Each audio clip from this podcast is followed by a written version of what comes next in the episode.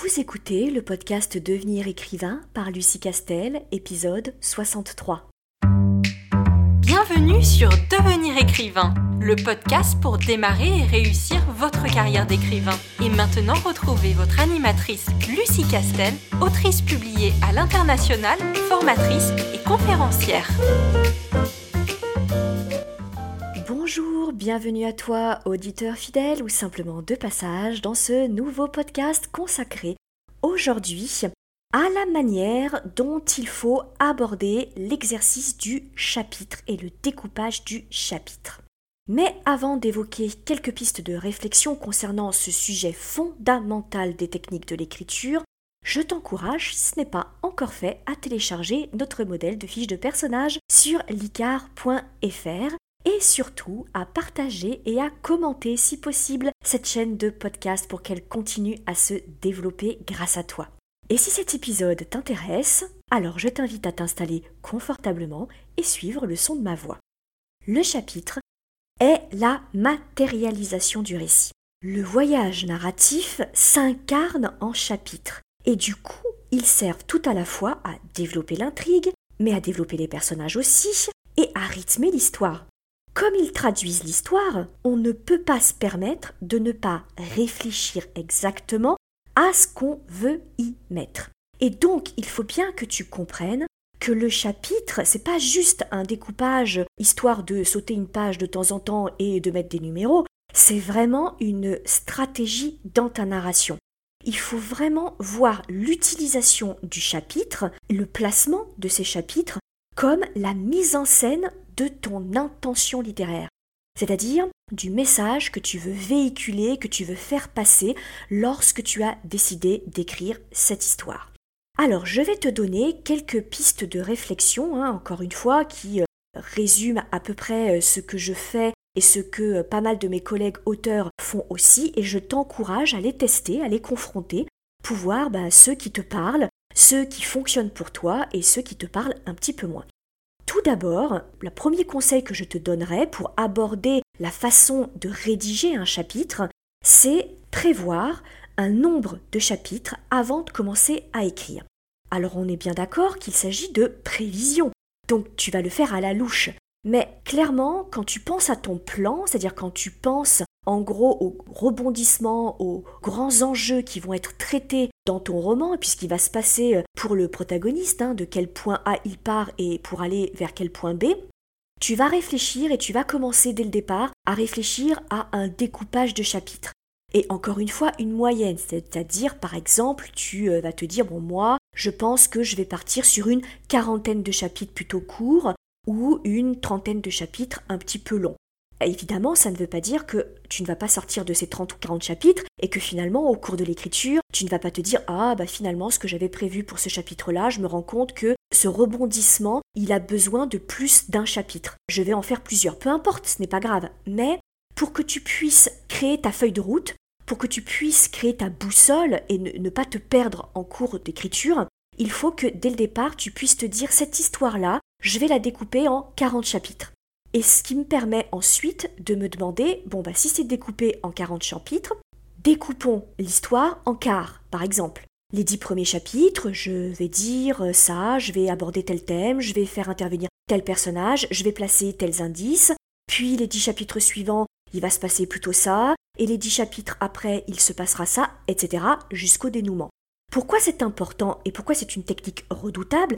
C'est que ainsi ça te permet dès le départ de répartir les enjeux de façon équilibrée sur tout ton récit pour éviter qu'on se retrouve avec la moitié du livre où c'est du placement, où on est dans l'installation du monde, des personnages, de la présentation de la galerie de personnages, etc.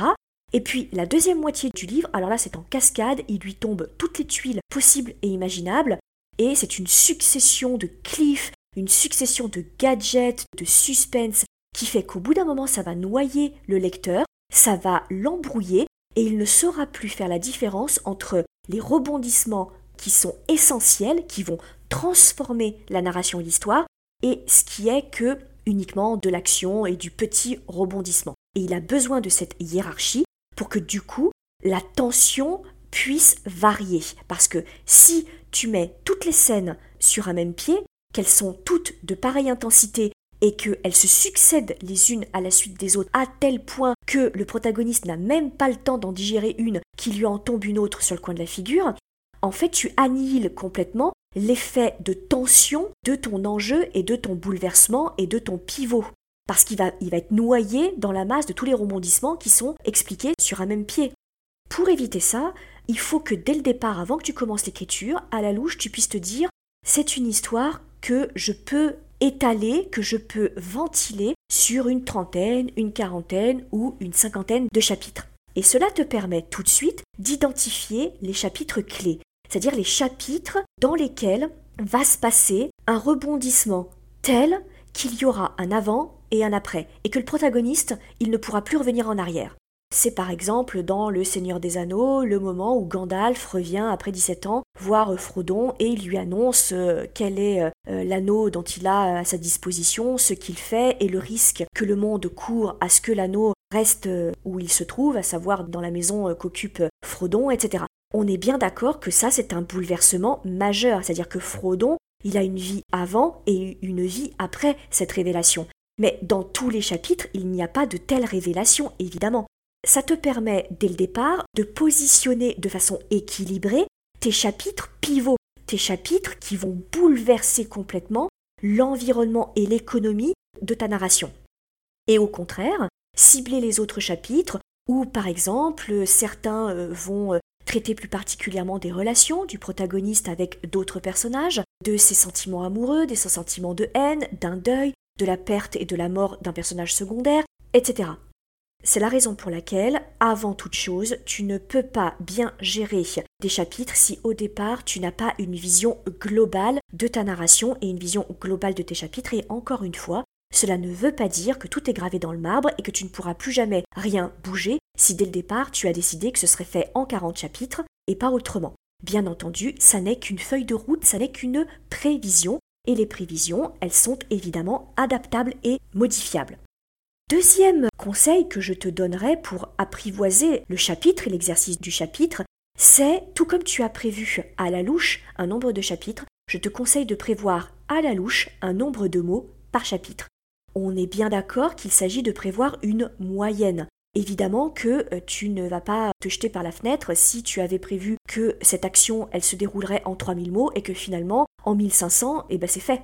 Tu ne vas pas meubler. C'est juste encore une fois dans une optique de planification et dans une optique d'avoir une vision d'ensemble. Ça te permet ainsi de jouer avec des chapitres un peu plus courts et des chapitres un peu plus longs, de sorte que ta narration soit équilibrée et que, encore une fois, on ne se retrouve pas avec un livre où, jusqu'à la moitié du récit, tu as des chapitres longs, parce que c'est des chapitres d'installation, et puis la deuxième partie du récit, tu te retrouves avec des chapitres très très courts parce que là encore, il va y avoir un côté mécanique et répétitif qui risque d'agacer et de lasser le lecteur et qui du coup va lui faire dire euh, le problème de ce livre, c'est qu'il est complètement déséquilibré. Donc en gros, on s'emmerde euh, la première moitié du livre et alors après, on touche pas terre. Et ça, ça relève évidemment d'une narration qui n'est pas maîtrisée. Et quand une narration n'est pas maîtrisée, ça veut dire qu'elle a des caractéristiques qui relèvent de l'amateurisme et il faut éviter euh, ça.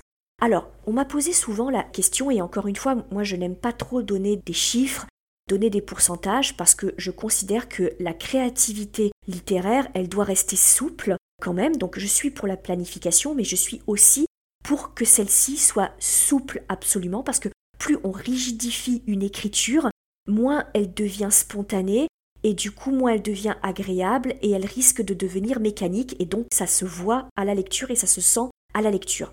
Alors, on m'a souvent demandé, est-ce qu'il y a des genres avec une moyenne de mots par chapitre qui serait plus utile, efficace qu'un autre genre? Par exemple, est-ce que en fantasy, il n'y aurait pas une sorte de chapitre idéal en nombre de mots? Est-ce que en romance, il n'y aurait pas un chapitre idéal en nombre de mots? Il y a des tendances et j'insiste sur le fait qu'il ne s'agit que de tendances. C'est pas parce que tu vas appliquer cette tendance que ton roman il va être réussi. C'est pas au contraire parce que tu ne vas pas du tout appliquer cette tendance-là que ton chapitre ne vaut rien et qui sera pas intéressant et que ton récit n'intéressera pas le lectorat de romance par exemple. C'est juste une tendance. Clairement, dans des genres type polar, thriller, romance, les chapitres sont plutôt des chapitres courts. Et quand je dis chapitres courts, on est autour de 1500-2000 mots. A l'inverse, dans les genres de science-fiction, dans les genres de fantasy, on est plutôt dans une moyenne haute du chapitre et on est aux alentours de 2500-3500 mots. Quoi qu'il en soit, à 1000 mots, le chapitre est dit très court et à plus de 4000 mots, le chapitre est dit très long. Encore une fois, c'est pas une mauvaise chose, c'est juste qu'il faut que tu saches pourquoi tu utilises un chapitre court et pourquoi tu utilises un chapitre long et qu'est-ce que tu vas mettre à l'intérieur, bien entendu. Tout ceci est une moyenne. Très clairement, puisque je ne fais pas dans la langue de bois, je vais quand même t'informer que la tendance à l'heure actuelle, c'est plutôt sur des chapitres assez courts. Parce qu'on est dans une instantanéité et on est dans un goût du lectorat qui se rapproche du cadencement des séries Netflix. Et donc, il a l'habitude d'être cadencé. Il a l'habitude que la narration soit cadencée. Et pour cadencer une narration, il y a plein de, évidemment, de techniques, mais l'une des techniques, c'est de changer de chapitre. Et évidemment, plus tu rythmes en chapitre pas trop long, et plus tu cadences. Plus le chapitre est long, et moins la cadence est rapide. Donc encore une fois, tout ce que je te donne là, ce sont des tendances à toi de savoir ce qui te va et ce dont tu as besoin pour traduire ton intention littéraire parce que, je le répète, c'est toi qui décides. C'est toi qui es le patron de ta propre histoire. Ensuite, autre conseil que je vais te donner, en général, encore une fois, c'est pas gravé dans le marbre, hein, mais en général, on dit qu'il faut un point de vue par chapitre. Donc il faut absolument éviter de surmultiplier les points de vue différents à l'intérieur d'un seul et même chapitre. Pourquoi? Parce que ça a tendance à hacher la lecture. Et que du coup, le lecteur, il a à peine le temps de rentrer dans la psychologie d'un point de vue que tout de suite, paragraphe suivant, il y a un autre point de vue c'est un peu déstabilisant pour le lecteur et ça a tendance à morceler les informations que tu donnes dans ton chapitre et du coup ça rend la lecture un peu moins fluide. Et si jamais tu veux faire passer une émotion, ben, forcément tu vas casser l'émotion parce que tu vas être dans une émotion d'un point de vue et puis en passant au point de vue suivant, tu vas casser cette émotion et recréer une autre émotion que tu vas recasser très vite pour en redonner une autre. Et donc du coup, tu as tendance à ne pas laisser le temps au lecteur de s'immerger dans cette émotion-là, de vivre cette émotion-là en même temps que le point de vue que tu développes.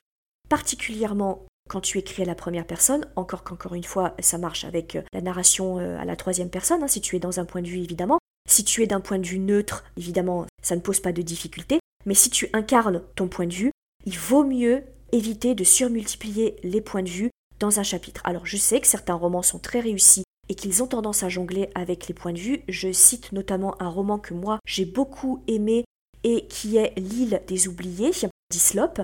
C'est une très très jolie histoire, mais au sein des chapitres, je ne vais pas mentir, le fait de surmultiplier les points de vue dans ces chapitres a eu tendance à m'agacer un peu.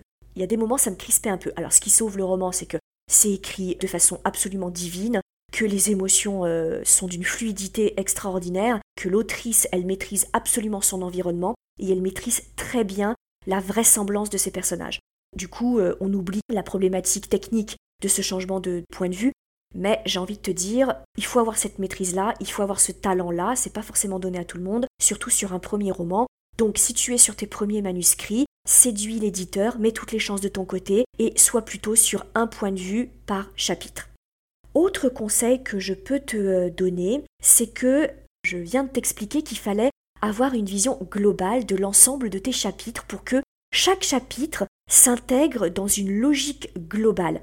Et du coup là je vais te dire un peu l'inverse et je vais te dire oui mais une fois que tu as fait ça, une fois que tu as fixé les éléments globaux de ton roman, avec tes chapitres pivots, tes chapitres plus secondaires, etc., maintenant, il faut que tu penses le chapitre dans son individualité, dans sa particularité. Et du coup, c'est un petit peu comme si tu pensais le chapitre comme un mini-roman.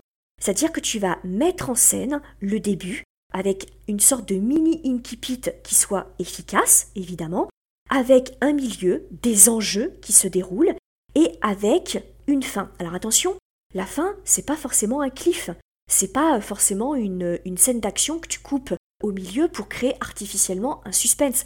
Évidemment que je te recommande de le faire assez régulièrement, c'est un gadget d'écriture qui fonctionne plutôt bien, mais il faut pas que ce soit artificiel. C'est-à-dire qu'il faut que ce soit justifié dans l'histoire, que ça tombe pas comme un cheveu dans la soupe, histoire de dire tata, lis le chapitre suivant parce que euh, je viens de créer une page turner. Mais ce qui est important, c'est que tu ne sacrifies aucun chapitre. En fait, il faut penser chaque chapitre comme des mini-romans, des mini-narrations. Donc, tu ne bâcles pas le début, tu ne bâcles pas le rythme du milieu et tu ne sacrifies pas la fin. Parce que tu te dis, c'est pas grave, le chapitre essentiel, c'est chapitre suivant. Celui-là, j'ai pas besoin d'en faire des tonnes, j'ai pas besoin de tellement réfléchir à sa mise en scène et aux éléments que je vais mettre à l'intérieur. C'est une erreur de débutant de le faire. Tous les chapitres doivent être importants, tous les chapitres doivent être pensés comme des micro-histoires, qui s'intègrent évidemment dans euh, la grande. Et puis le dernier conseil que je te donnerai, qui marche très bien sur moi, je le donne particulièrement aux élèves de l'ICAR, et il s'avère que j'ai plutôt de très très bons retours sur cette technique. Quand tu commences à écrire, lorsque tu démarres un nouveau chapitre, et en règle générale, on écrit par chapitre, hein, donc euh, on fait des pauses une fois qu'on a terminé le chapitre parce qu'intellectuellement c'est plus facile à gérer. Pour que ce soit plus fluide, pour que ce soit plus rapide, je te conseille de prendre une petite feuille et de passer quelques minutes avant de te lancer dans l'écriture de ton chapitre à lister absolument toutes les scènes que tu veux mettre dans ce chapitre. Et de façon euh, très euh, mécanique, comme une liste de courses. Par exemple, tu vas mettre un premier tiret où tu vas dire le héros entre dans un bar. Deuxième tiret, il rencontre l'antagoniste dont il ignore tout. Troisième tiret, la serveuse renverse euh, son plateau. Quatrième tiret, une jeune femme fait son entrée et glisse sur le liquide des boissons qui a été renversé tu listes absolument tout ce que tu veux mettre dans ton chapitre. Ça te permet de libérer ton esprit et de te concentrer uniquement sur l'écriture de ton chapitre. Et en règle générale, tu écris bien plus vite et bien plus efficacement avec cette petite technique. Et je te la recommande, teste-la, vois si elle fonctionne ou si tu préfères au contraire y aller sans trop réfléchir. Encore une fois, tous les outils que je mets à ta disposition sont faits pour être utilisés ou non, ou modifier, etc. Voilà, j'espère que ce podcast t'aura un peu éclairé sur cette thématique. N'hésite pas à me soumettre des questions que tu aimerais que je traite lors d'épisodes suivants. Je te souhaite une excellente semaine et je te quitte sur l'un de mes mantras préférés. Écrire, c'est dur et compliqué, ne laisse jamais personne dire que tout le monde peut être écrivain. Je te remercie de ton attention et je te dis à très vite. Vous voulez devenir écrivain? Inscrivez-vous à notre newsletter et recevez en cadeau notre modèle de fiche de personnage ultra complète. Chaque semaine, découvrez nos conseils et une bonne dose de motivation. Rendez-vous sur licar.fr,